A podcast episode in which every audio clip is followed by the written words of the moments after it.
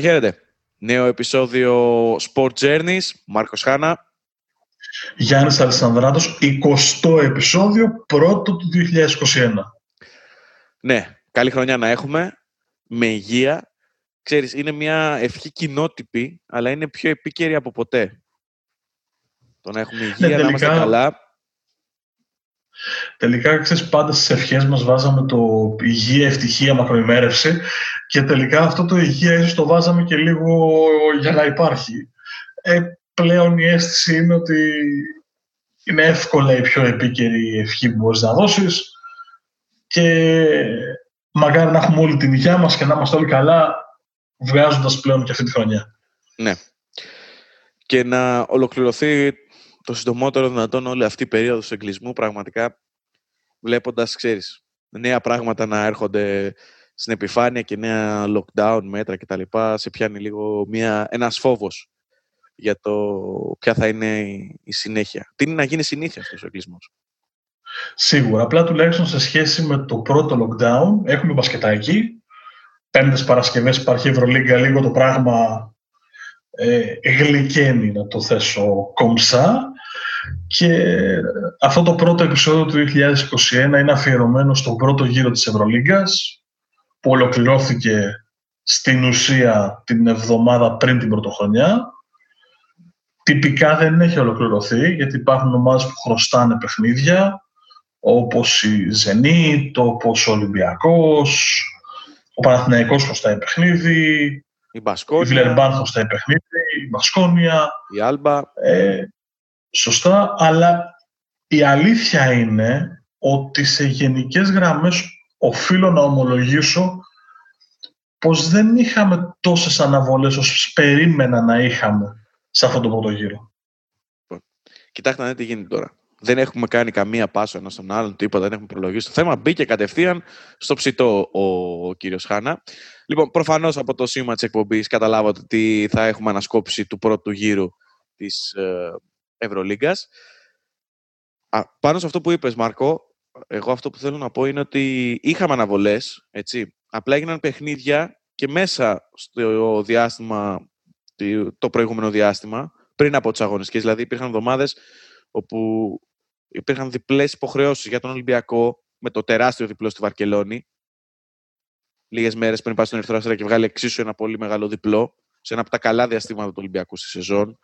Ε, και αντίστοιχα και η Βιλερμπάνου και η Ζενίτ που είχαν το μεγάλο πρόβλημα έχουν καλύψει έτσι, αρκετό έδαφος τον, από τις ε, αναβολές.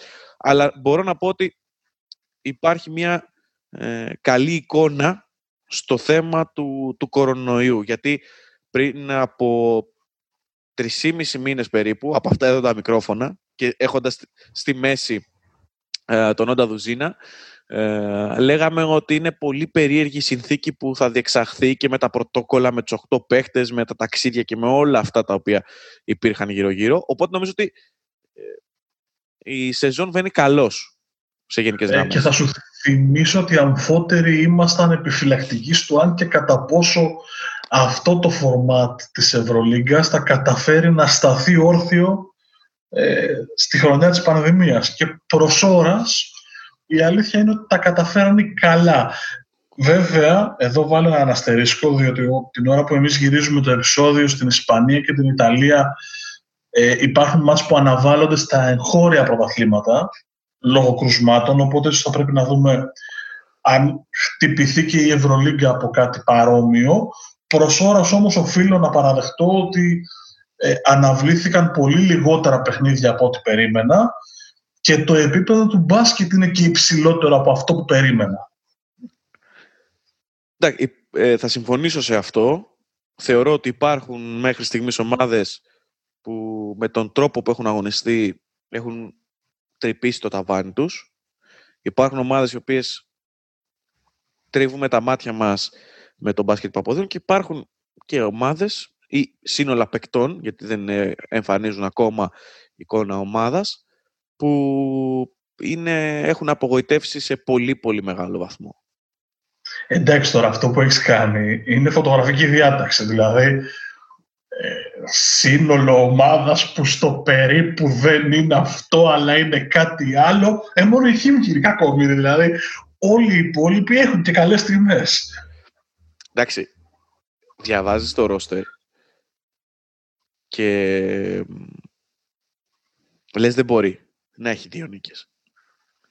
Δηλαδή, από, το, από το ατομικό ταλέντο και μόνο των παικτών. Δηλαδή και στο NBA υπάρχουν ομάδες ε, που έχουν ε, τρομερό ταλέντο. Δεν είναι ομάδες όμως. Δεν έχουν βλέψεις. Είναι το πρόγραμμά τους τέτοιο. Ο προγραμματισμός τους, μάλλον, όχι το πρόγραμμα. Ε, που εστιάζουν αλλού. Και έχουν περισσότερες νίκες από τη Χίμικη. Δηλαδή αυτό το οποίο παρουσιάζει είναι. Δεν ξέρω πώς θα το περιγράψω.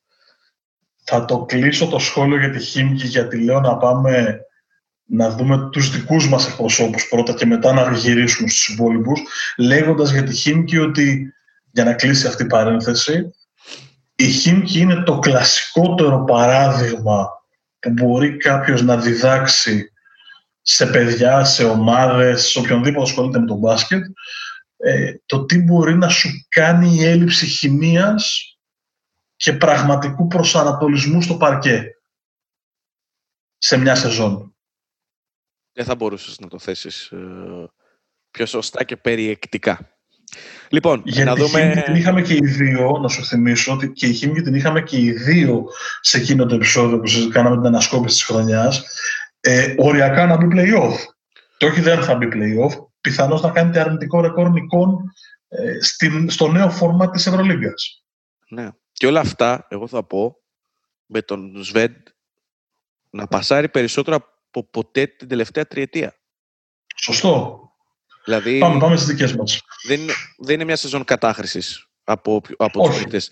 Ε, θα επιστρέψουμε στο κεφάλαιο Χίμκι. Ε, να ξεκινήσουμε λίγο με τη βαθμολογία. Να πούμε ότι αυτή τη στιγμή στην πρώτη οκτάδα είναι η Τσεσεκά, η Ρεάλ, η Μπάρσα, η Bayern, η Zenit, η Ζαλγκύρη, η Βαλένθια και η Αρμάνη. Όλες με θετικό ρεκόρ. Ε, από αυτές τις ομάδες παιχνίδι χρωστάει ε, δύο μάλιστα, η Zenit ε, και ένα παιχνίδι χρωστάει η Αρμάνη. Ο Ολυμπιακός, για να κάνουμε την ε, πάσα για να πάμε στις ελληνικές ομάδες, είναι στο 8-8, είναι στην ένατη θέση μαζί με την Μπασκόνια, μία νίκη πίσω από την οκτάδα, με παιχνίδι λιγότερο και οι δύο αυτές ομάδες. Και ο Παναθηναϊκός είναι στην πρώτη τελευταία θέση, ισόβαθμος με τη Βιλερμπάν, στο 5-11 και αυτός με παιχνίδι χρωστούμενο που είναι κόντρα στη Ζενίτ στις 17 Φεβρουαρίου. Ο Ολυμπιακός το δίνει στις 17 Ιανουαρίου, αν δεν κάνω λάθος, με την Βιλερμπάν. Κάπου θυμάμαι καλά, ναι. Στην τρίτη εβδομάδα του Ιανουαρίου. Οπότε ε, πάμε να ξεκινήσουμε ε, στις 19 Ιανουαρίου. Διορθώνω, παίζει ο Ολυμπιακός με την Βιλερμπάν. Πάμε να ξεκινήσουμε με τον Ολυμπιακό ή με τον Παναθηναϊκό. Τι προτιμάς; Πάμε, Πάμε με τον Ολυμπιακό που είναι στο 8-8, ναι. Ε,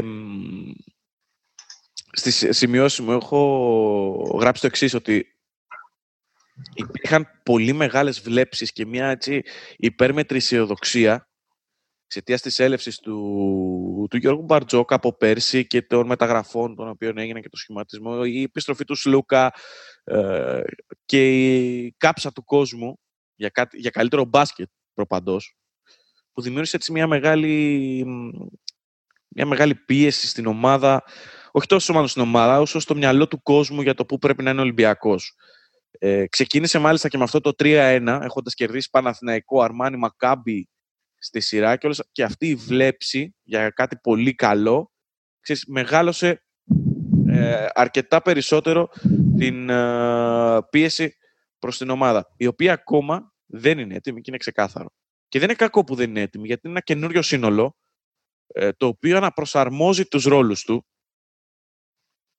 και νομίζω ότι ε, ο απολογισμός μέχρι στιγμής είναι θετικός. Με τα καλά και τα κακά του διαστήματα. Είναι φυσιολογικός. Είναι, είναι πολύ ξεκάθαρο ότι το 8-8 του Ολυμπιακού είναι ούτε καλό ούτε άσχημο. Εγώ θα πω απλά αναζητώντας τα καλύτερά του και τα χειρότερά του σε αυτόν τον το πρώτο γύρο. Νομίζω ότι το καλύτερό του είναι το διπλό στη Βαρκελόνη κυρίως όχι τόσο για το αποτέλεσμα, μάλλον και για το αποτέλεσμα προφανώς το να βγάλει διπλό ε, στη Βαρκελόνη που πάντα ήταν κοντά στην Παρσελόνα που το άντρο της Μπαρσελόνας της Ρεάλ ήταν τόπος μαρτυρίου για τις ελληνικές ομάδες ακόμα και στα χρόνια της παντοδυναμίας τους, πολλό δε μάλλον τώρα. Άρα είναι ένα προφανές παράσημο για τον ομάδα του Μπαρτζόκα. Ε, σκεφτείτε πώς θα ήταν ο Ολυμπιακός αν είχε κάνει μία νίκη από αυτές που λέμε εντός εκτός εισαγωγικών προβλεπόμενες. Δηλαδή, αν είχε κερδίσει τη Ζάλγκυρης στην Πρεμιέρα, αν είχε κερδίσει την Πασκόνια εντός ή τη Βαλένθια εντός. Εγώ θα ο Ολυμπιακός έχει... Κυρίως το, το, το μάτς με, την, ε, με τη Ζάλγκυρης. Γιατί είναι η εξέλιξη του παιχνιδιού τέτοια. Το χάνεις στο τέλος με πολλαπλά, με πολλαπλά λάθη και ενώ είναι μπροστά στο σκορ. Με την Πασκόνια υπάρχει ο αστερίσκος των αποσιών. Ε, κατέβηκε ο Ολυμπιακός με πρόβλημα, στο, με τεράστιο έλλειμμα στο 5 απέναντι στους δύο δεινόσαυρους των Ισπανών. Ε, και με τη Βαλένθια να θα συμφωνήσουν ένα παιχνίδι το οποίο επί της ουσίας δεν το διεκδίκησε ποτέ. Ήταν πολύ κακός. Για μένα η Βαλένθια παίζει το καλύτερο μπάσκετ σίγουρα από τις ισπανικές ομάδες ε, και για μένα από τα πιο ωραία στο μάτι της φετινής Ευρωλίγκας. Δηλαδή, Μην το αναλύσεις, του... κράτα το, να το βάλουμε στο επόμενο κεφάλαιο. Αυτό θέλω να πω ότι από τις ήττε του Ολυμπιακού αυτή με τη Βαλένθια δεν μου κάνει τόσο τρομερή εντύπωση. Δηλαδή είναι κάτι που μπορούσε να συμβεί. Ε, το να κερδίσει την ΕΦΕΣ, ας πούμε, γιατί την ΕΦΕΣ έχασε στο σεφ, ή τη Ρεάλ που την έφτασε στην παράταση και στο ένα σουτ. Ε, σκέφτομαι ότι αυτό το 3-5 του Ολυμπιακού, αν ήταν 4-4, ο Ολυμπιακός θα είχε ρεκόρ 9-7 θα ήταν μαζί με την Αρμάνη 8 και έχω την αίσθηση ότι δεν θα υπήρχε καμία απολύτως μουρμούρα. Θα ήταν μια χαρά όλα. Ναι, είναι αυτό το, οι, οι, οι πολύ λεπτές ισορροπίες που υπάρχουν στις ομάδες της, ε, της οκτάδας. Και γι' αυτό λέω ότι είναι τέρμα άδικη αδόκιμος όρος, αλλά έτσι είναι ε, η κριτική που κάνουμε στον Ολυμπιακό, γιατί το 8-8 είναι ρεκόρ που τον κρατάει μέσα στο παιχνίδι δεν μπορεί να πει κανείς ότι δεν θα κυνηγήσει την οχτάδα. Ένα καλό σερί που αν τον φέρει τέσσερις νίκες πάνω το 50% και να αλλάξουν όλα. Και το κυριότερο η εικόνα του στο παρκέ είναι η εικόνα ορθολογικής ομάδας. Είναι η εικόνα ομάδας η οποία έχει αρχή, μέση και τέλος. Κάνει μπάμ ότι ψάχνεται. Δηλαδή βλέπεις ότι ο Μπαρτζόκα στα τελευταία δύο-τρία παιχνίδια είδαμε και Σπανούλη και Σλούκα μαζί. Δεν το βλέπαμε καθόλου στα πρώτα παιχνίδια. Ούτε για δευτερόλεπτα δηλαδή δεν παίζανε μαζί. Ε, τώρα τα δίδυμα και τα τρίδυμα, ειδικά στην περιφέρεια, αρχίζουν και εναλλάσσονται γιατί η ομάδα αρχίζει και βρίσκει καλύτερο ρυθμό. Ε, για να το κλείσω και να μπει μακρηγορό, που είναι το κακό μου συνήθειο, ε, ο Ολυμπιακός είναι μια ομάδα που τη βλέπεις στα χαρτιά, το λέγαμε στο ξεκίνημα της σεζόν, τη βλέπεις στα χαρτιά και λες ότι είναι πλήρης, έχει παίκτες να υπηρετήσουν όλα τα είδη μπάσκετ και όλο τον αριθμό των παίκτων που χρειάζεται σε όλες τις θέσεις, αλλά υπάρχει έλλειμμα ποιότητας. Δηλαδή, ένα-δυο παίκτες καλύτερης ποιότητας σε συγκεκριμένες θέσεις είναι δεδομένο ότι θα τον άλλαζαν επίπεδο. Εγώ θα διαφωνήσω σε μικρό βαθμό με το πλήρης, διότι ο Ολυμπιακός ε, δεν έχει ένα center το οποίο να μπορέσει να μονομαχήσει με τους δεινοσαύρους των υπολείπων. Και γιατί το λέω αυτό; Γιατί στα, στα παιχνίδια υψηλού βαθμού δυσκολίας, με τη Real που έχει τον Ταβάρε, με Τζεσεκά που ο Μιλουτίνοφ και ο Φώτμαν κάναν πλάκα στα rebound. Ε, ακόμα, ακόμα και με, τη, και με την Παρτσόνα που είναι πιο κοντά στα ύψη, δεν έχει τόσο μεγάλη διαφορά. Ε, και, με, και με την Πασκόνια, με τον ο, Φαλ και τον ο, Γεκύρη. Φάνηκε αυτό το, το έλλειμμα που έχει στο, στο 5. Δηλαδή ο Μάρτιν είναι, έχει αποδώσει πάρα πολύ καλά. Ο Έλλης στα τελευταία παιχνίδια έδειξε να παίρνει μπροστά και πάλι όμως και ο πολύ καλός Έλλης δεν μπορεί να καλύψει αυτό το handicap. Δηλαδή αν μου λείπει κάτι από τον Ολυμπιακό θα ήταν ένας ψηλός ε, που θα τον βοηθούσε σε αυτού του είδους τα, τα παιχνίδια. Στη θεωρία ο Έλλης είναι αυτός ο ψηλός. Δηλαδή δεν, τον, δεν μπορείς να πεις ότι είναι mobile ψηλός. Το παιδί είναι 2-8, είναι αρκετά ογκώδης, είναι αρκετά δυνατός. Στην πραγματικότητα, ο Έλλης είναι ο ψηλός που θα παίζει τους 2-12, 2-13, 2-14. Αριθμητικά είναι σωστό δηλαδή, δεν είναι λάθος. Απλά ο Έλλης στα πρώτα παιχνίδια μας έδειξε αυτό που περιμέναμε όλοι, ότι δεν είναι ακόμα ψημένος στο υψηλότερο επίπεδο της Ευρωλίγκας. Πέρσι δεν υπήρχαν καθόλου προσδοκίες, άρα οτιδήποτε και αν έκανε ήταν καλό. Φέτος που υπάρχουν προσδοκίες, φαίνεται ότι ακόμα ψάχνει να βρει ρυθμό και να βρει πατήματα και να βρει ε, βηματισμό στο υψηλότερο επίπεδο. Ε, ο Μάρτιν αποκάλυψε, δεν το συζητάμε τώρα, τι, τι να λέμε. Α μην ξεχνάμε ότι πέσε, ερχόταν πίσω από τον Μιλουτίνοφ και είχε, είχε μικρό χρόνο συμμετοχής και ε, ανέβηκαν λίγο οι βλέψεις και οι τόνοι προς το όνομά του γιατί να θυμίσω ότι υπήρχε πιο πριν πίσω από τον Μιλουτίνοφ που λέγαμε δεν υπάρχει ένας δεύτερος ψηλός να κάνει στα βασικά. Δηλαδή δεν είναι ότι Αυτό λέω. έκανε κάτι Ακριβώς. τρομακτικό. Σκρίναρε καλά, έπαιρνε τα rebound, τελείωνε κάποιες φάσεις πάνω από τη ρακέτα και έδινε πολύτιμες ανάσες, ποιοτικές ανάσες μάλλον στο Μιλουτίνοφ. Ακριβώς αυτό, συμφωνούμε απολύτως. Μα δεν ήταν πέρσι η μαθητεία του, ε, δεν είχε άγχος. Ήταν ό,τι και να έκανε θα ήταν καλό. Δεν, δεν, δεν νομίζω ότι μπορούμε να το εξηγήσουμε διαφορετικά. Τέλος πάντων, νομίζω ότι ο Ολυμπιακός στο 5 ε, είναι οκ. Δεν νομίζω ότι χρειάζεται ένα ψηλό. Ok, okay, τώρα αν βρεθεί ε, ο Μονρό ελεύθερος, ας πούμε, εντάξει, πάσο. Ε, και μπορεί να τον, να τον υπογράψει, ναι. Είναι αυτό που λέμε ότι τίμιο ο Μακίσικ και εξαιρετικός και τα νούμερα του είναι σούπερ. Αν τα δει κάποιος, ε, δεν δε σου, δε σου κάνει ότι ο Μακίσικ έχει 9,9 πόντους, 2,3 rebound και 2,5 assist. Στο μάτι δηλαδή βλέποντάς τον, δεν σου κάθεται ότι αυτά είναι τα νούμερα του. Κι όμως κάνει και παραπάνω δουλειές, έχει και κλεψίματα αρκετά. Αλλά είναι ο Μακίσικ. Αν μπορεί να έχει τον Κλάιμπερ, ε, αλλάζει επίπεδο. Το φετινό Κλάιμπερ. Οποιονδήποτε Κλάιμπερ. Γιατί ο φετινός Κλάιμπερ είναι αλήθεια ότι δεν έχει βρει μετά τραυματισμό του ακόμα. Ε, ψάχνει να βρει ισορροπία στο παιχνίδι του. Προσπαθώ να πω ότι ο Ολυμπιακός αυτό που λέμε αριθμητικά είναι μια χαρά.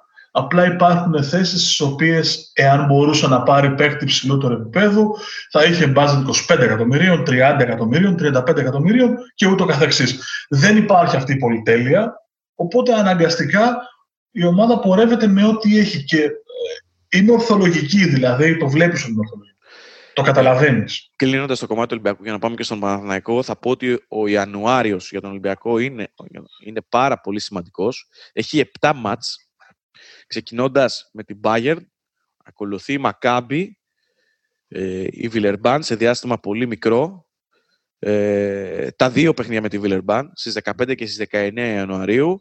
Ζαλγκύρη, Σαρμάνι και Μπαρτσελώνα είναι μια επτάδα αγώνων εν πολλής, για μένα θα καθορίσει τη μετέπειτα σεζόν.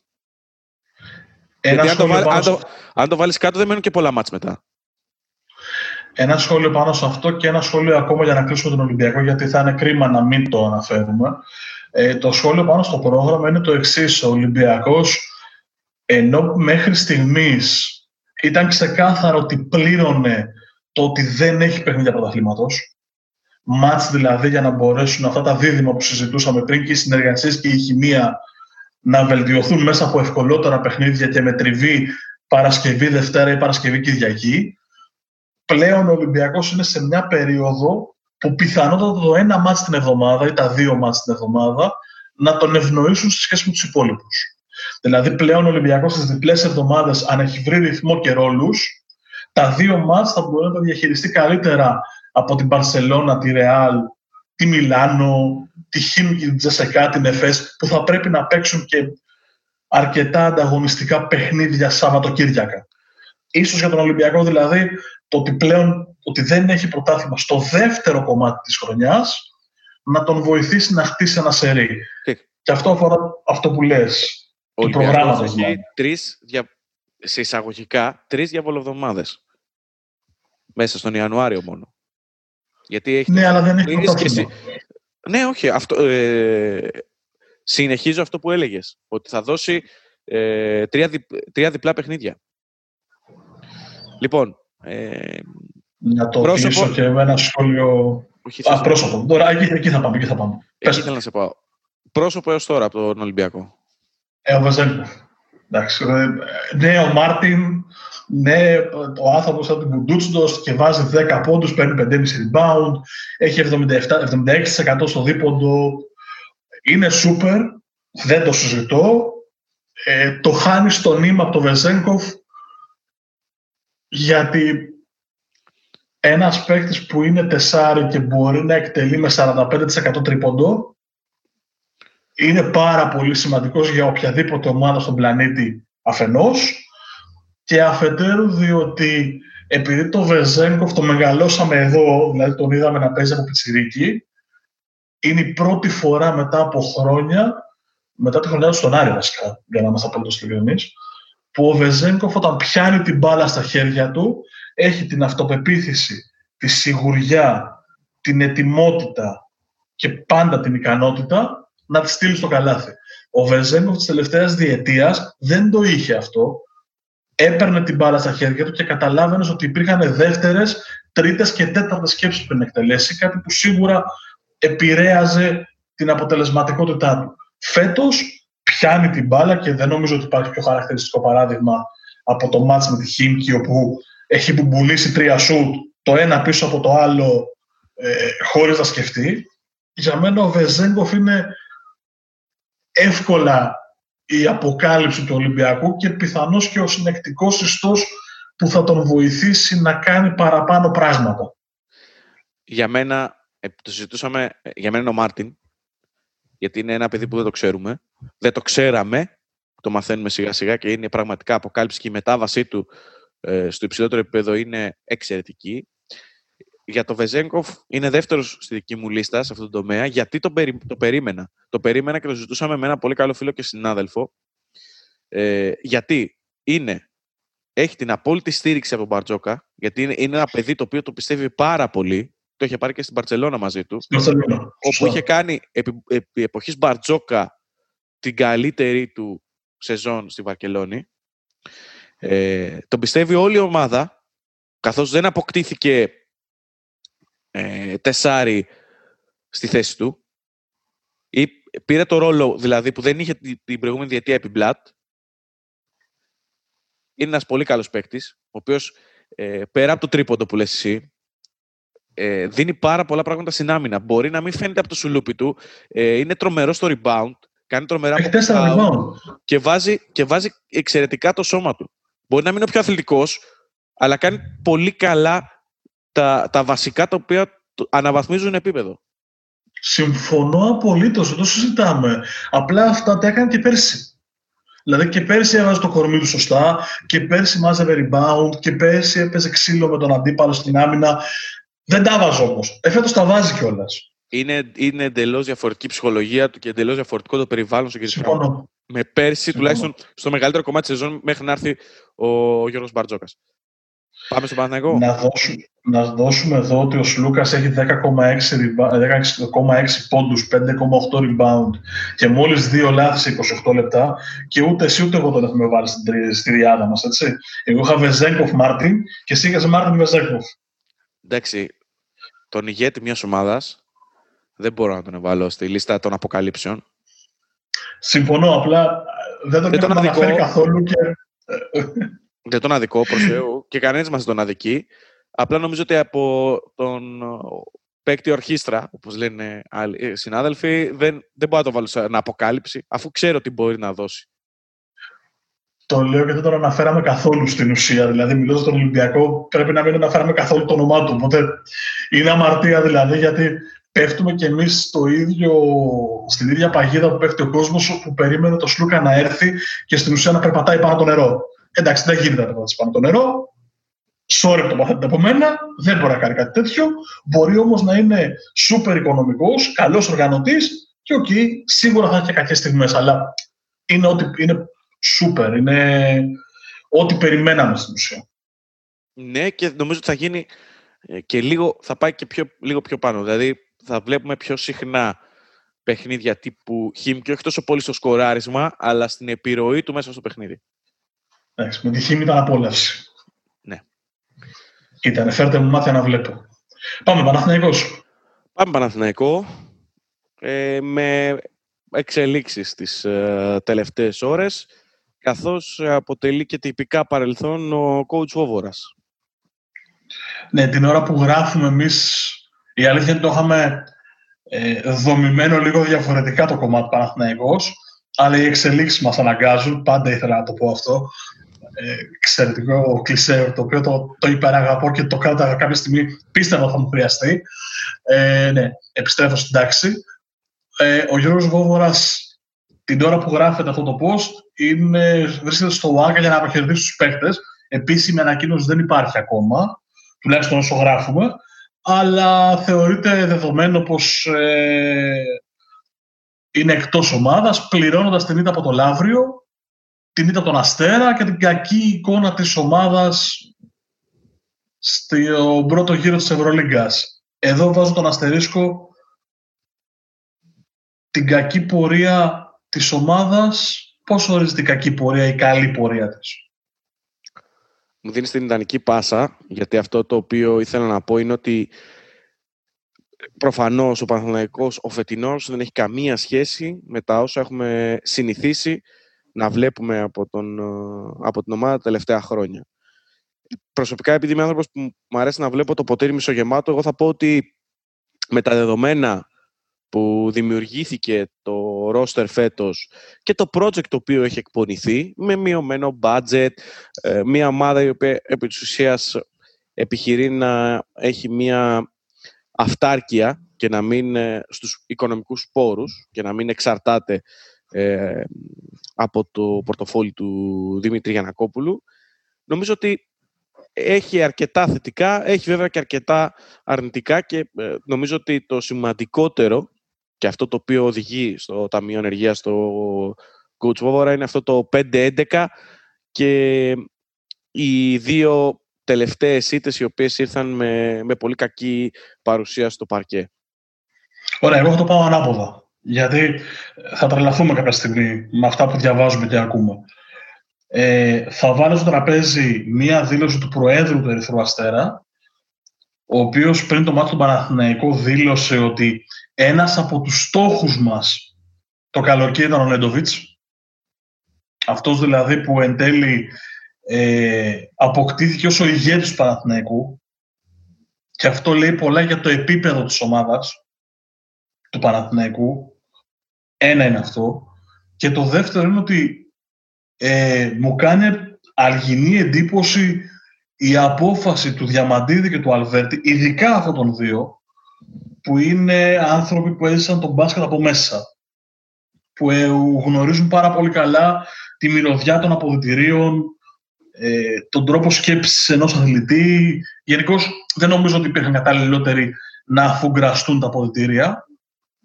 Να τεινάξουν στον αέρα ένα project, μικρό, μεγάλο, μεσαίο, δεν έχει σημασία, ε, πριν καν ολοκληρώσει τέσσερις μήνες.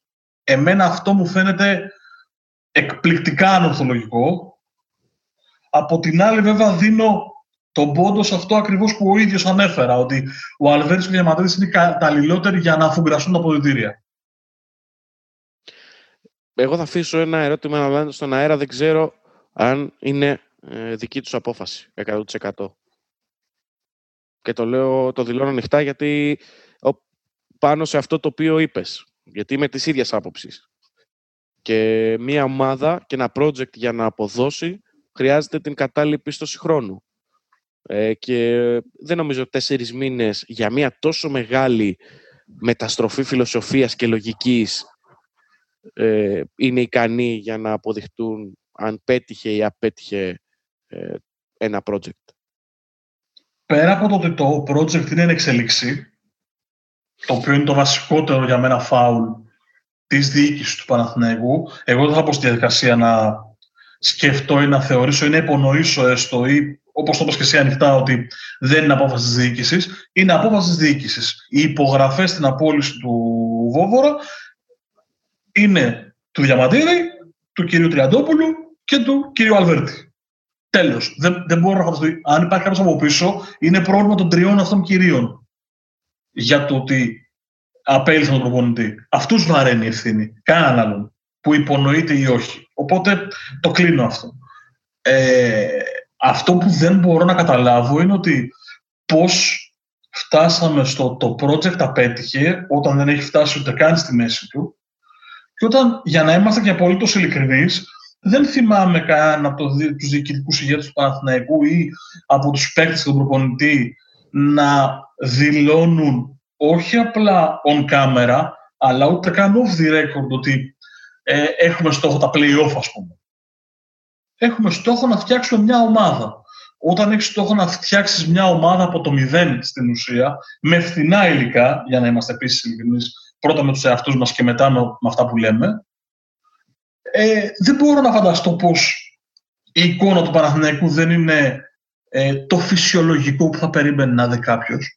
Για να πάμε στο αγωνιστικό δηλαδή, ο Παναθηναϊκός έχει πάρα πολύ καλές εικόνες και πάρα πολύ κακές εικόνες. Ναι, η αλήθεια είναι ότι οι κακές του εικόνες είναι τόσο κακές που δημιουργούν σκέψεις. Το δέχομαι, το καταλαβαίνω, το κατανοώ. Αλλά δεν μπορώ να φανταστώ τώρα ότι ε, ξαφνικά τεινάζεται ένα project, το χ project ξαναλέω έτσι, στον αέρα. Για μένα αυτό είναι δήλωση αποτυχίας καλοκαιρινής, όχι τώρα. Πάνω σε αυτά που λες, εγώ θέλω να προσθέσω ότι από αυτό το εγχείρημα, τουλάχιστον το όσο έχει διαρκήσει με τον coach Vovora, γιατί το project ε, παραμένει ίδιο. Η λογική μάλλον στην οποία θα κινηθεί η ομάδα με το ε, με ένα ρόστερ το οποίο είναι σχετικά οικονομικό και όλα τα υπόλοιπα τα, τα οποία βρίσκονται περιφερειακά ε, εκτός ε, αγωνιστικού.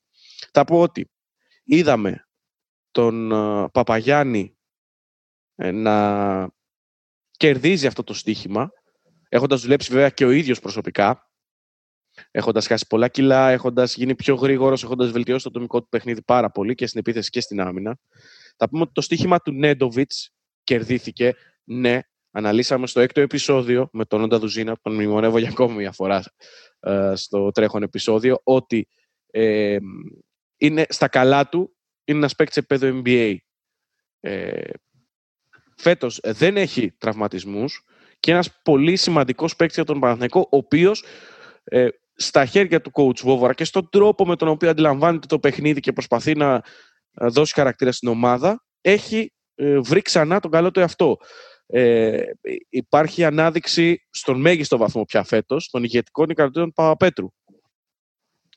Ε, νομίζω ότι όλα αυτά είναι στοιχεία τα οποία πρέπει να τα πιστώσουμε και στον coach Βοβορά. Προφανώς υπάρχει η, η ατομική ποιότητα στον κάθε παίκτη ξεχωριστά, όμως αυτά τα ποιοτικά χαρακτηριστικά όταν καλούνται να μπουν σε ένα σύνολο και να λειτουργήσουν, εκεί είναι ευθύνη του προπονητή. Στα τρία συγκεκριμένα πρόσωπα λοιπόν ο Κότζο έχει πετύχει. Έχει αναδείξει, για να το πούμε έτσι, αυτούς τους τρεις παίκτες μέσα από το παιχνίδι του Παναθηναϊκού. Προφανώς υπάρχουν και άλλοι παράγοντες. Έτσι. Αν υπήρχε ο Σακύλο Νίλ στο ρόστερ, ίσως να μην βλέπαμε τον Παγιάννη ε, σε τόσο πολύ μεγάλο επίπεδο. Ο Σακύλο Νίλ τώρα ή τότε, γιατί με μπέρδεψες. Ε, νομίζω ότι καταλαβαίνεις πώς θέλω να το θέσω. 100% είναι αυτό που λέγαμε και πριν για τον Ολυμπιακό, ότι αν υπήρχε ο Κλάιμπερ δεν θα χρειάζεται να ορμακίσει. Πασιφανώ εννοείται, δεν το συζητάμε. Ο Παπαγιάννης, βέβαια, θα συμφωνήσω απολύτως μαζί σου, είναι η αποκάλυψη του Παναθηναϊκού ε, χωρίς αμφιβολία. Παίζει πλέον 24 λεπτά πάρα πολύ άνετα, που πέρσι και πρόπερσι δεν το είχαμε αυτό. Δεν, δεν έδειχνε ικανό σωματικά και αθλητικά να αντέξει πολύ μεγάλο σερή χρόνος στο παρκέ. Το κάνει φέτος πάρα πολύ καλά. Το δικό του 66% στα δίποντα ε, είναι αυτό που έχει φέρει και τον Παναθηναϊκό πάνω από 50% στα δίποντα.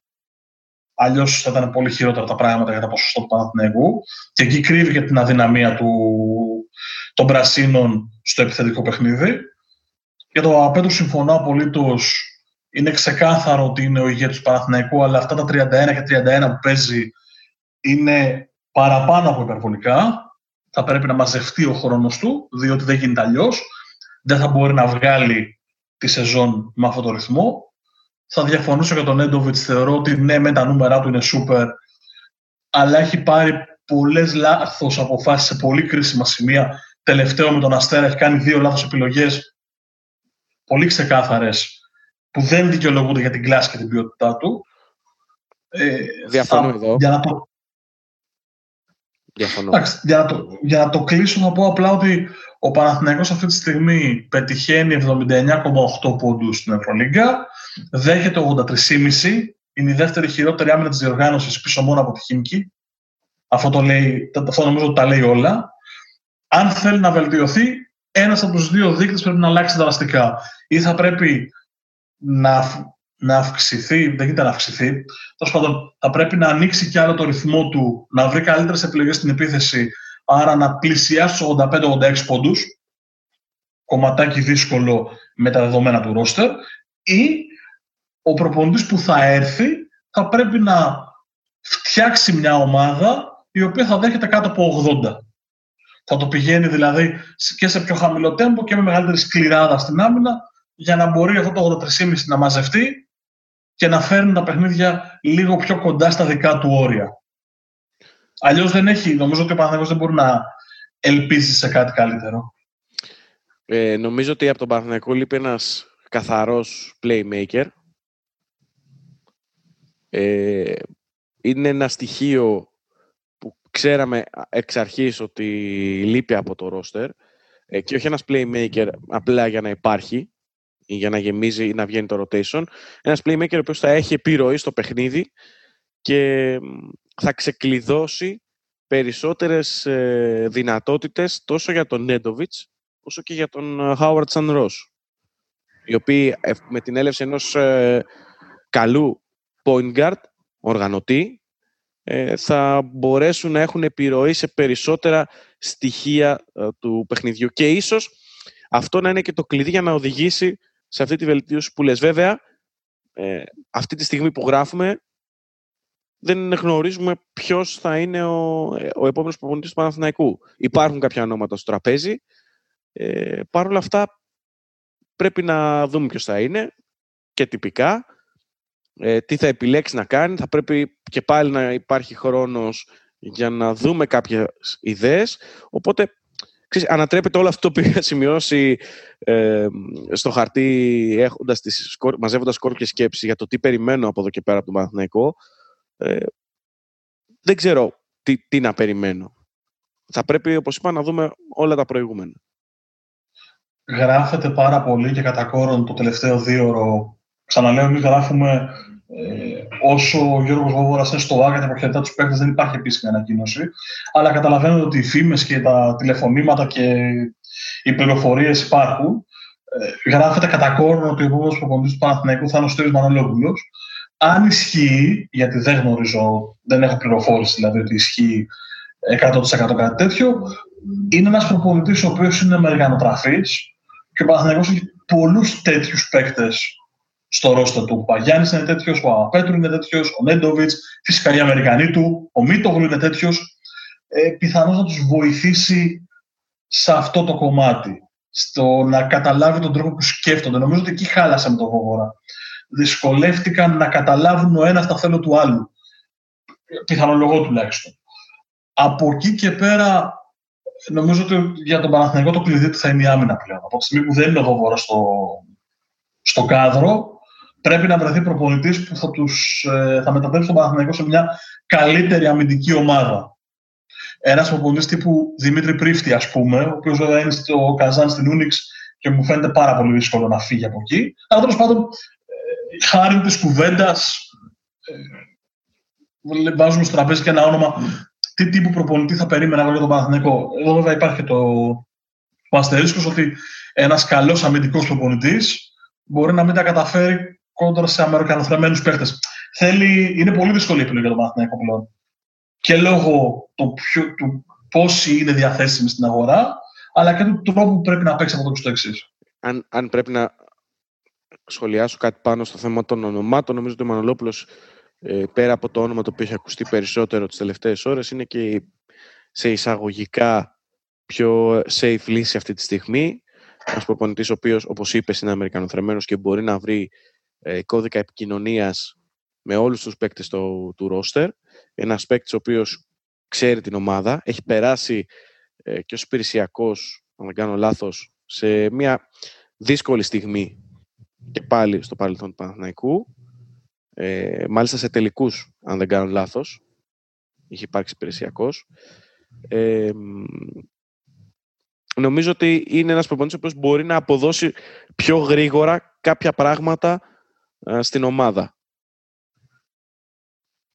Το άμεσο για τον Παναθηναϊκό είναι να σταθεροποιήσει τις εμφανίσεις του ε, σε ένα υψηλό επίπεδο, δηλαδή να έχουμε πιο πολλές εμφανίσεις επίπεδου Μιλάνο ή Βαρκελόνης και λιγότερες ε, Λιόν και Μπασκόνια. Δηλαδή, σκεφτείτε ότι στον πρώτο γύρο ο Παναθηναϊκός έχει βγάλει διπλό στο Μιλάνο, έχει αγγίξει το διπλό στη Βαρκελόνη και στην Μπαρσελόνα, έχει βγάλει τα σκότια της Ρεάλ και μάλιστα αν δεν υπήρχε μια διαιτησία 80-20 πιθανώς την κέρδιζε κιόλας μετά από δύο παρατάσεις και ξέρετε ότι δεν μιλάω στην διαιτησία, αλλά το συγκεκριμένο μου έκανε τρομερή εντύπωση στο πόσο σπρώχτηκε η Ρεάλ για να φτάσει στο, στο διπλό και έχει και συγκλονιστικά κακές εμφανίσεις. Δηλαδή, ε, με τη Βιλερμπάν χάνει 25 πόντους σε μια άθλια εμφάνιση, με την Πασκόνια χάνει 21 πόντους και είναι ξεκάθαρο ότι οι Βάσκοι έχουν τραβήξει χειρόφρονο ε, στο τελευταίο κομμάτι του παιχνιδιού.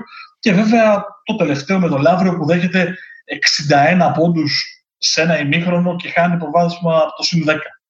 Δηλαδή, έχει πολύ κακέ στιγμέ. Αυτό το κάνουμε τον Παναθηναϊκό, ότι οι, οι παρουσίες του που δεν είναι καλές δεν είναι απλά ε, άσχημες, είναι μη υποφερτές. Δηλαδή, είναι πάρα πολύ κακή η εικόνα του στα άσχημα. Μία τελευταία ερώτηση για να κλείσουμε και το κομμάτι Παναθηναϊκός, για να δούμε λίγο και τα ε, υπόλοιπα στοιχεία της ε, Ευρωλίγκας που έχουμε ετοιμάσει. Ε, είναι ότι τελικά το πρόβλημα είναι καθαρά αμυντικό. Γιατί ε, ό,τι νίκη έκανε φέτος ο Παναθηναϊκός την πήρε μέσα από την πολύ καλή του επίθεση. Δηλαδή στις νίκες του, με εξαίρεση την πρώτη αγωνιστική στη Χίμικη που ήταν στο 78 πόντους, ήταν 80 plus. Δηλαδή Ποτέ με, δεν είναι με την Άλμπα, γεμάτο μισό άδειο. Κάναμε παύση και οι δύο, έτσι. Εξαιρετικό ήταν αυτό. Δηλαδή, πατήσαμε ο ένας πάνω στον άλλο και μετά κάναμε παύση και οι δύο. Συμβαίνουν και σκάλε Σωστά, λοιπόν, τέλειωσε την ε, σκέψη σου. Έλεγα, σου... έλεγα ότι η Αλ, κοντά στην Άλμπα έβαλε 92 πόντους. Με την uh, ήταν πάλι ένα παιχνίδι 80 πλάς πόντων που είδαμε όλοι στα τελευταία λεπτά κυρίως τι έγινε ε, με, τα, με τη διαχείριση των σφυριγμάτων τους διαιτητές. Με την Bayern έβαλε 83, στο, στο Μιλάνο 80, στην Φενέρο 82. Μιλάω για τις νίκες πάντα, έτσι. Ε, στην Χίμκι άγγιξε αυτό το όριο, σταμάτησε στους 78. Ναι, η διαφορά είναι ότι συνήθως σε αυτές τις περιπτώσεις τίποτα δεν είναι μισογεμάτο ή μισοάδιο, δηλαδή δεν είναι ή το ένα ή το άλλο. Ναι, προφανώς ο Παναθηναϊκός στις καλές επιθετικές του βραδιές βάζει 85, 88, 90, άρα είναι πιο εύκολο να δεχτεί 85 και να πάρει το μάτς. Ε, έτσι όπως είναι η ομάδα του αυτή τη στιγμή, με δεδομένο ότι το επιθετικό ταλέντο δεν είναι το βασικό βέλος στη φαρέτρα του προπονητή του. Νομίζω ότι η άμυνά του είναι αυτή που πρέπει να βελτιωθεί για να του χαρίσει κάποιες νίκες. Έστω και είναι extremis, δηλαδή έστω και στο όριο, έστω και στο τελευταίο σουτ, αλλά πρέπει να φτάσει σε, σε τέτοια σημεία. Δηλαδή με τον Αστέρα έφτασε να παίξει το μάτς στο ένα σουτ και συνειδητοποιούσε ότι μόνο ο Παπαπέτρου είχε αντιληφθεί τη σοβαρότητα της κατάστασης θέλει χρόνο και πιστεύω ότι από την άμυνά του θα βρει ρυθμό και στην επίθεση. Έτσι όπως είναι δομημένος τουλάχιστον. Γιατί αν βρεθεί σε μια βραδιά που είναι καλό στην επίθεση, θα βάλει 90. Υπάρχουν τα όπλα να βάλει 90. Αν βρει μπόσικο αντίπαλο εντός εισαγωγικών. Αν όμως δεν βρει, θα πρέπει να παίξει άμυνα. Ωραία. Κλείνουμε το κεφάλαιο Παναθηναϊκός. Ναι, νομίζω ότι το καλύψαμε. Νομίζω πως το καλύψαμε. Ε, ένα αναμονή βέβαια και το τι θα συμβεί, έτσι.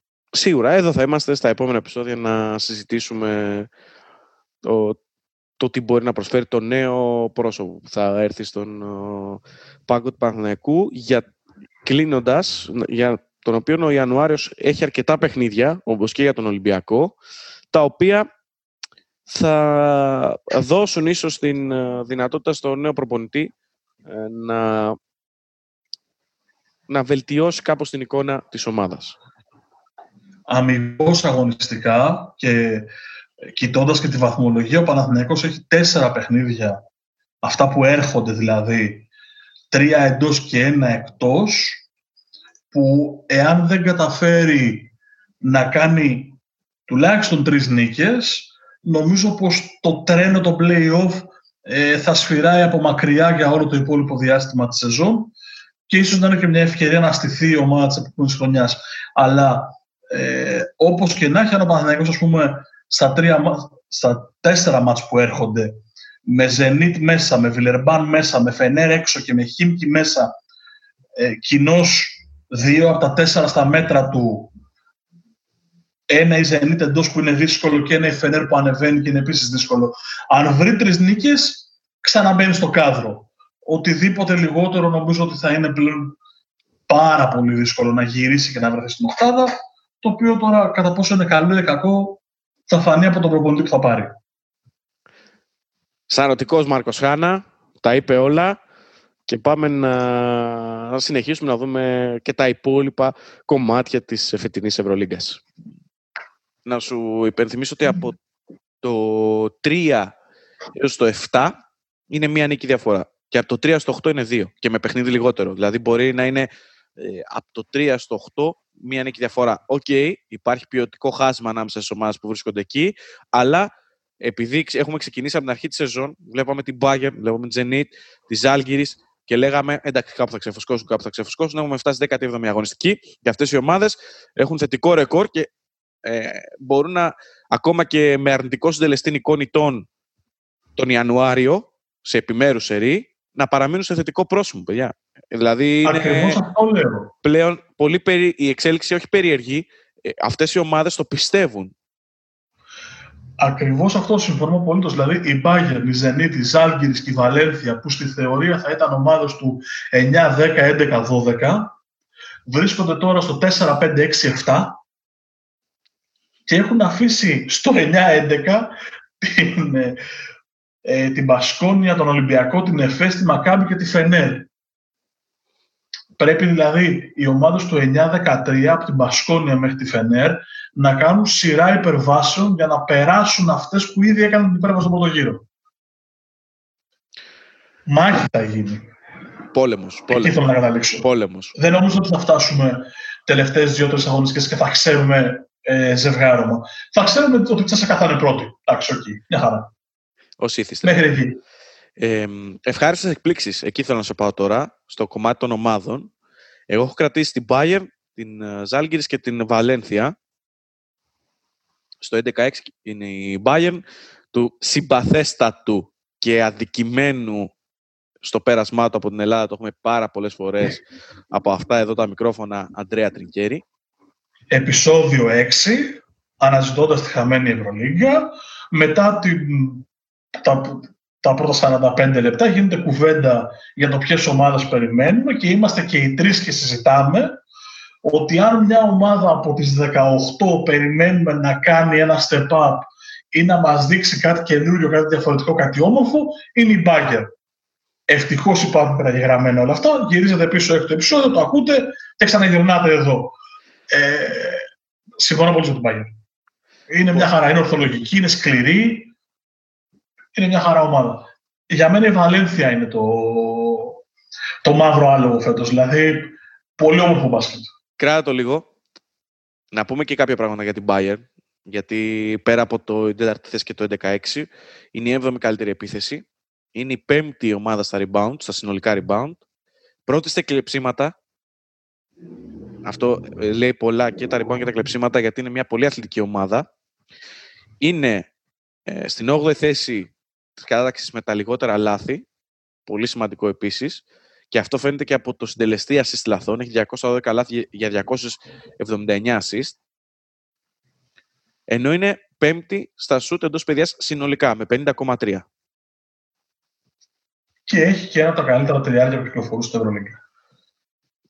Ναι. Και νομίζω ότι του χρόνου θα παίζει σε μια πολύ μεγάλη ομάδα. Σε μια πολύ μεγαλύτερη ομάδα από την Bayern. Μου κάνει εντύπωση που έμεινε στην Bayern ο Λούσιτς. Πίστευα ότι όλο και κάποια μεγάλη ομάδα θα ψάχνει τριάρι. Δηλαδή, Μπαρσελόνα, η Ρεάλ, η Αρμάνι. Ε, η Αρμάνι πήρε τον Ντατόμε θα μου πεις, οπότε, ok, okay, στο 3-4. Ε... Εντάξει, έχει και το Μίτσοφ. Ναι, ναι. Είναι, είναι, είναι γεμάτη, είναι γεμάτη εκεί αλλά είναι το μερό έτσι. Εκπληκτική ικανότητα να σκοράρει, να παίζει με πλάτη, να παίζει με μέτωπο, παίζει άμυνα, σημαντικό. Είναι πάρα πολύ καλή ομάδα η ε, Ο, ο φίλος μου,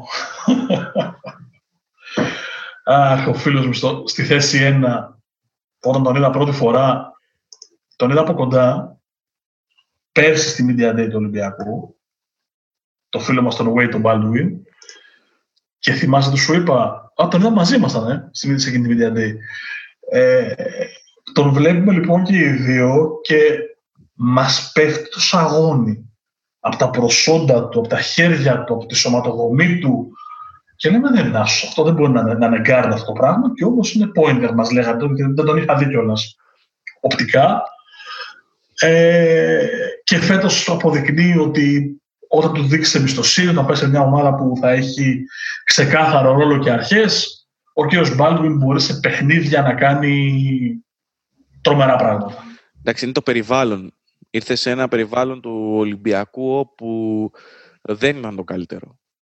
Ούτε ο Μπλάτ ήξερε, ήξερε τι θέλει, ε, ούτε η περιραίωση ατμόσφαιρα ήταν καλή ε, και νομίζω ότι τον έφαγε μαρμάγκα με την έλευση του, του Γιώργου Μπαρτζόκα που τον θεωρώ έναν παίκτη μπαρτζοκικό σε αυτό το οποίο πρεσβεύει ναι. και παίζει ο Γιώργος Μπαρτζόκας. Δηλαδή θεωρώ ότι κουμπώνει. Απλά είχε χαθεί το, είχε χαθεί το τρένο.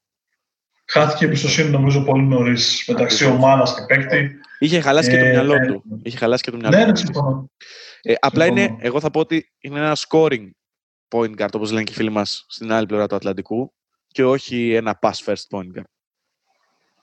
Ναι, σημαίνει ότι στον Ολυμπιακό δεν θα ήταν και πολύ εύκολο να επιβιώσει, γιατί έπρεπε να έχει την μπάλα στα χέρια και να ε, ε, ε παίρνει ε, πολλές επιθέσεις.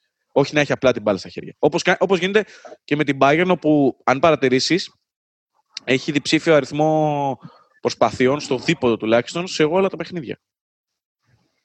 Ναι, δεν, δεν θα διαφωνήσω. Δεν λέω ότι θα κόλλαγε στον φετινό Ολυμπιακό, απλά το πόσο διαφορετικό τελικά είναι όταν αλλάζει περιβάλλον ένας παίχτη. Ναι, ναι. Ε, Πάμε στη Βαλένθια. Η Βαλένθια ξαναλέω. Ναι, για μένα η Βαλένθια είναι το...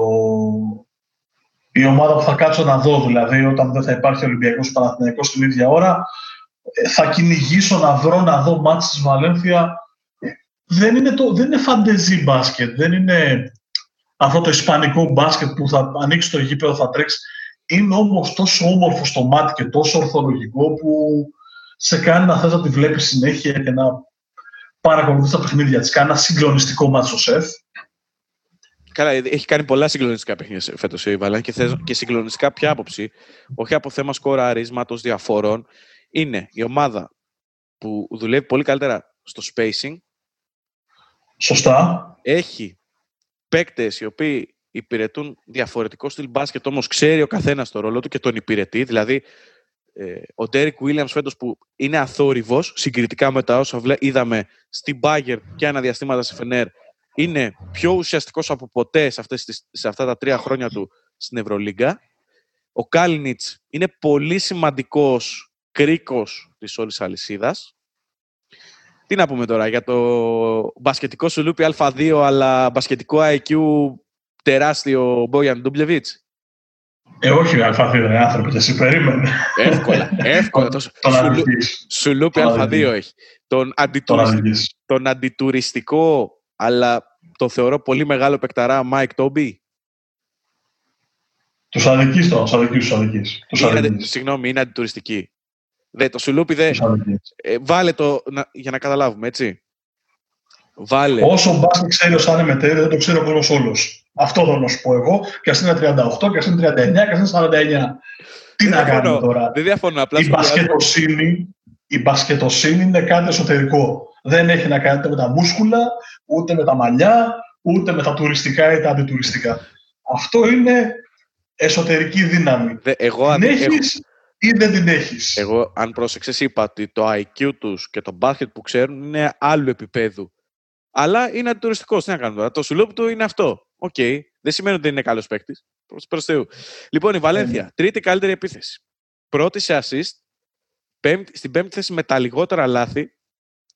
Μια ομάδα που εκτελεί 60% σχεδόν στο δίποντο. Πρώτη σε ποσοστό ευστοχίας στο δίποντο. Δεν έχει τόσο καλό τρίποντο, παραδόξως. Είναι πρώτη τελευταία με 35,6%.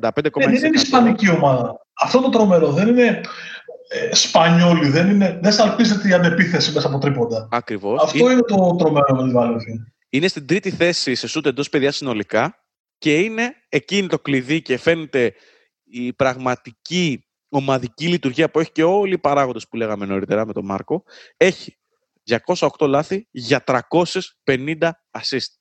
Είναι με διαφορά η πιο δημιουργική ομάδα στην Ευρωλίγκα αν έχετε χρόνο και όρεξη, ειλικρινά τσεκάρετε και δείτε παιχνίδια της Βαλένθια από εδώ και στο εξής.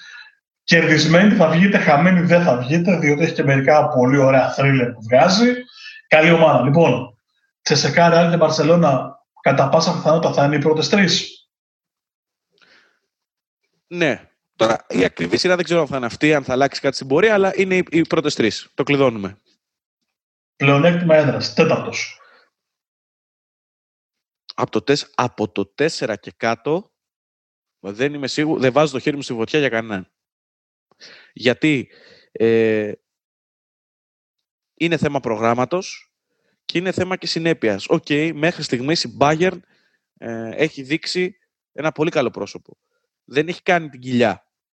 Πότε θα την κάνει, σε ποια μάτς, σε ποιο διάστημα; Θα έχουν κριθεί, ας πούμε, η οκτάδα, θα είναι μέσα στην οκτάδα και θα, απλά θα γίνει προς το τέλος κάποιο πρόβλημα; Είναι αστάθμητοι παράγοντες. Θεωρώ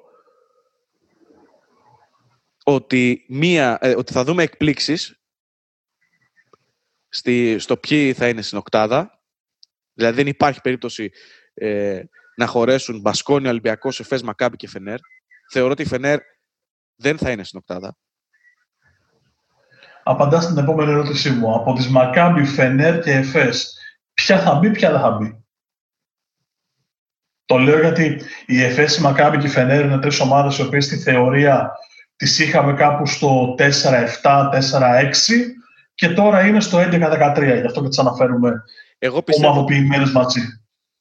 Εγώ πιστεύω ότι η ΕΦΕΣ μόλις. Ε, εντάξει, τα περιθώρια έχουν στενέψει, αλλά μόλις ομαλοποιηθεί λίγο και η κατάσταση με τους τραυματισμούς και δέσει λίγο όλη η ομάδα μαζί, γιατί δεν έχουν παίξει όλοι μαζί, ε, καταφέρουν να βρουν λίγο ρυθμό, ε, θα μπει στην οκτάδα και ε, είναι από τις ομάδες όπου έχει την ε, εμπειρία στο ρόστερ να κάνει ας πούμε και ένα σερί 10 συνεχόμενων εικόνων. Δηλαδή το θεωρώ ε, Και, δεν τη θες, και αν είσαι σε κάνω τη θες 8 Ακριβώς. Ε, για τη Φενέρ θα σου πω τι συμβαίνει. Το περίμενα, νομίζω ότι όλοι το περιμέναμε ότι θα υπάρχει ε, μια εντελώς διαφορετική εικόνα και εκδοχή της φέτος μετά την φυγή του Μπράντοβιτς και, ε, και των μεγάλων αλλαγών στο ρόστερ, διότι άλλαξε σε μεγάλο βαθμό. Ε, και γι' αυτό πιστεύω ότι δεν ε, θα είναι στην οκτάδα. Το αν θα τη διεκδικήσει όχι είναι κάτι διαφορετικό. Γιατί θέλει ε, ακόμα χρόνο και ζήμωση και να, βρει και, να προσθέσει και άλλα κομμάτια του puzzle, τα οποία αυτή την περίοδο είναι δύσκολο να τα προσθέσει, γιατί όπως είπαμε, έκλεισε και η μεταγραφική περίοδος, τουλάχιστον από Ευρωλίγκα σε Ευρωλίγκα. Δεν ξέρω αν θα επιχειρήσει ο Κοκόσκοφ να φέρει κάτι από την ε, Αμερική. Ε, γι' αυτό, για αυτούς τους λόγους θεωρώ ότι η Φενέρ ναι μεν θα παλέψει για την οκτάδα αλλά δεν θα μπει. Η Μακάμπη είναι ένα τεράστιο, έχω ένα τεράστιο γιατί στο μυαλό μου αυτή η ομάδα η οποία ε, διαθέτει ένα τόσο καλό ρόστερ και ένα ρόστερ το οποίο μπορεί να ε, ανταπεξέλθει σε αυτά που ζητάει ο Γιάννης Φερόπουλος και ήταν, είχε τόσο μεγάλη συνοχή πέρσι, φέτος παρουσιάζει αυτή την εικόνα. Γιατί δεν έχει, η Μακάμπη δεν έχει φέτος συνοχή στο παιχνίδι της. Ε, απάντησε ο Σφερόπουλος αυτό ε, κάποια στιγμή μέσα στη χρονιά και αυτό που είπε είναι ότι η ομάδα αναγκάστηκε να παίξει play-off μέσα στο καλοκαίρι για το πρωτάθλημα Ισραήλ, κάτι το οποίο τη στερεί σε ρυθμό και σε προετοιμασία για τη νέα σεζόν. Και βέβαια έχει και πάρα, πάρα πολλούς τραυματισμούς στο ξεκίνημα και ο Ζούσμαν και ε, έχασε παίχτε με τραυματισμούς και με απουσίες με αποτέλεσμα να μην μπορεί να βρει ρυθμό και να ακόμα και σήμερα που μιλάμε ε, κάνει μπάμα ότι ψάχνει ρυθμό.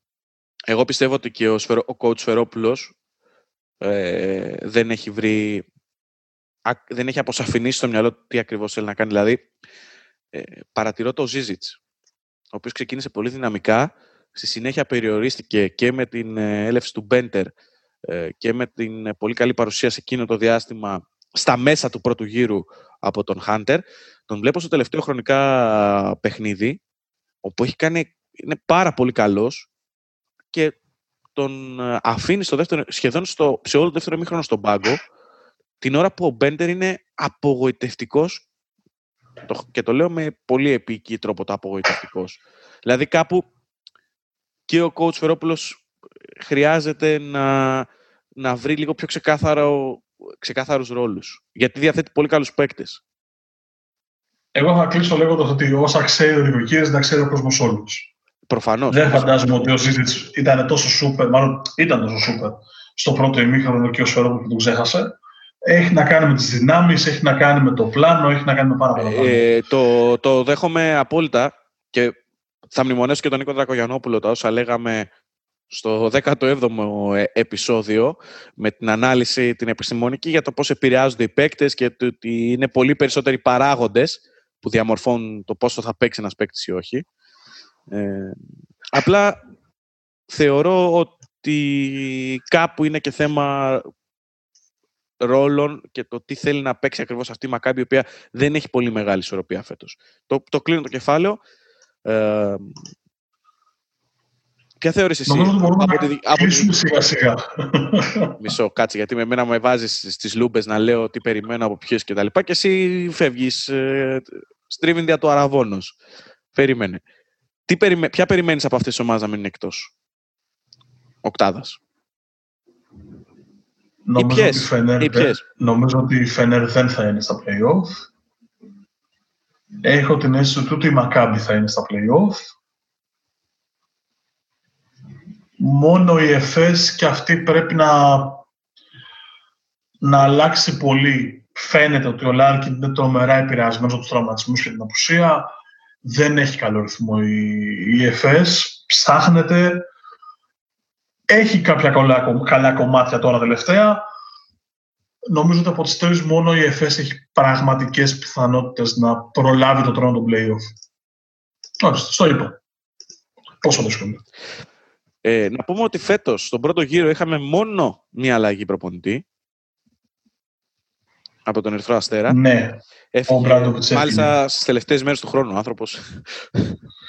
Άνεργος. Ναι. Δεύτερη θητεία του Ντέγιαν Ράντονιτς. Σε γνώριμα Σωστά. λιμέρια. Ο Σέρβος. Ε, σε ατομικό επίπεδο. Για πάμε, ναι, γιατί είμαι εδώ ξεκινήσω από φόνες και σε βλέπω ότι έχει κι άλλα.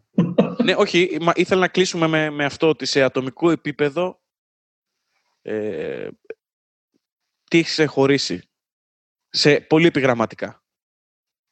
Ε, νομίζω ότι τα είπαμε τα περισσότερα στη διάρκεια του επεισοδίου. Ο Παγιάννης, ο Βεζέγκο, ο Φολούσιτς, ολόκληρη η Βαλένθια. Ε, νομίζω ότι η Τσεσεκά είναι πάρα πολύ καλή, πάρα πολύ όμορφη να τη βλέπεις να παίζει. Ο Χάκετ είναι τρομερός πάλι φέτος. Ο Μιλουτίνοφ, αφού ξεπέρασε το πρόβλημα των ε, κορονοϊό, πλέον είναι κυρίαρχος κράτος ρακέτες. Δεν έχω τρελαθεί την Παρσελώνα, δεν έχω τρελαθεί από τη Ρεάλ, αλλά έχουν τόσο μεγάλο βάθος και τόσο μεγάλη ποιότητα που καταλαβαίνεις ότι μπορούν στη βραδιά να διαλύσουν οποιοδήποτε αντίπαλο. Ε, και από εκεί πέρα, όπως τα είπαμε, δηλαδή η, η Bayern, η Zenit και η Βαλένθια είναι οι ομάδες που μου αρέσουν περισσότερο, ατομικά, αν πρέπει να βρω έναν παίκτη από τις τρεις, ο Ρέινολντς και ο Μπάλντουιν από την Bayern, προφανώς ο Λούσιτς, και από τη Βαλένθια το, το θηρίο που λέγεται Ντούμπλιεβιτς. Από τη Ζενίτ δεν έχουμε σχολιάσει καθόλου, του μεγάλου Τσάβι Πασκουάλ. Ξέρεις τι γίνεται, η Ζενή θα είναι λίγο... Περνάει κάτω τα ραντάρ γιατί έχασε πολλά παιχνίδια στο ξεκίνημα και έμεινε πίσω. Ε, μετά λέγαμε θα έχει τα ένα παιχνίδια και δεν ξέρουμε αν θα αντέξει και τώρα έχει 15, χρωστάει 2. Μπορεί κάλλιστα να φτάσει 12-15 και ένα δεύτερη. Ε, δεν με πείθει τρομερά, αλλά όταν έχεις 10-15 παιχνίδια, με πείθει, δεν με πείθει εμένα. Έχει ένα πάρα πολύ καλό ρόστερ, το οποίο δεν έχει τις μεγάλες πριμαντώνες, αλλά είναι πολύ σωστά δομημένο. Δηλαδή έχει ε, φτιάξει την ομάδα πάνω στη φιλοσοφία του Πασκουάλ, η οποία φιλοσοφία του ξέρουμε ότι είναι να έχει ε, πολλές διαφορετικές στρατηγικές να εκπονήσει μέσα σε ένα παιχνίδι και πλάνα, το οποίο του βγαίνει μέχρι στιγμής, είναι, είναι η αλήθεια. Δηλαδή έχει πάρει το μέγιστο από τον Πάγκο. Ξέραμε ότι ήταν πολύ καλός παίκτης, αλλά προερχόταν από μια πολύ δύσκολη, μια πολύ περίεργη σεζόν στην ε, Μπαρσελόνα. Όπου δεν έπιασε στο τέλος της ημέρας, για να το θέσουμε έτσι. Ε, έχει τον Μπάρον, ο οποίος, OK, okay, ξέραμε ότι είναι πολύ καλός σουτέρ, αλλά ε, δεν είχε δείξει και τόσο μεγάλο δείγμα όσο έχει με τη Zenit στον Ερυθρό Αστέρα. Έχει τον uh, Πόιθρες, που για μένα είχε γραφτεί για τον Ολυμπιακό ένα φεγγάρι από την Γαλατασαράι. Πάρα πολύ καλός και θα εξελιχθεί κιόλας με την πορεία. Έχει τον Will Thomas. Έχει ένα πολύ καλό ρόστερ το οποίο είναι πάνω στη φιλοσοφία του Πασκουάλ και αυτό αυτός είναι ο λόγος που είναι και έχει 10 νίκες σε 15 μάτς. Είναι μια χαρά ομάδα.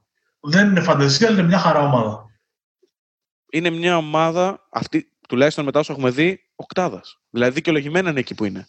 Δεν, ναι, ναι. δεν έχει ευνοηθεί, δεν έχει ε, από, από την τύχη, από οτιδήποτε άλλο. Θεωρώ ότι είναι ε, δίκαια εκεί.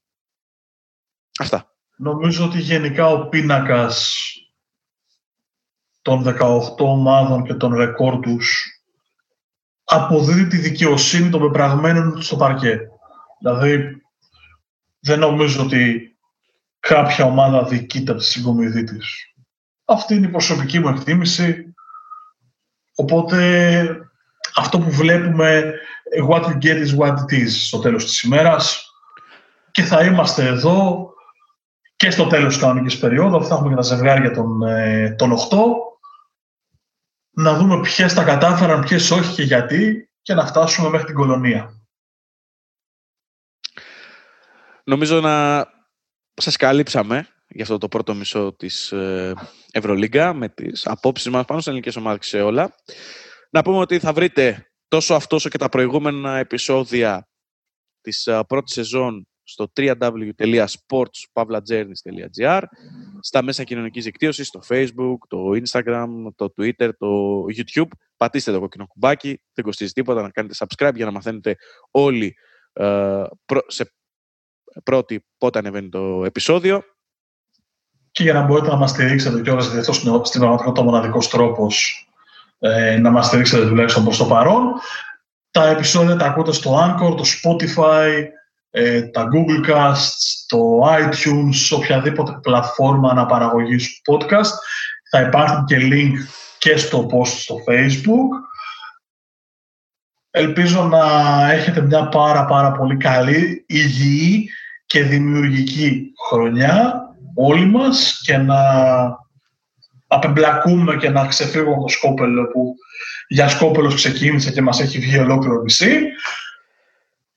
Υγεία, πολλά χαμόγελα και όπως είπε και ο Μάρκος όσο το δυνατόν πιο γρήγορα να ξεπεράσουμε αυτή την ε, πανδημία και όλο αυτό τον ε, εγκλισμό και βγαίνοντας από αυτό να είμαστε ο ένας δίπλα στον άλλον ουσιαστικά. Ήταν το 20ο επεισόδιο του Sports Journeys από τον Γιάννη Λισανδράτο και τον Μάρκο Χάνα. Να είστε καλά μέχρι την επόμενη εβδομάδα. Γεια και χαρά!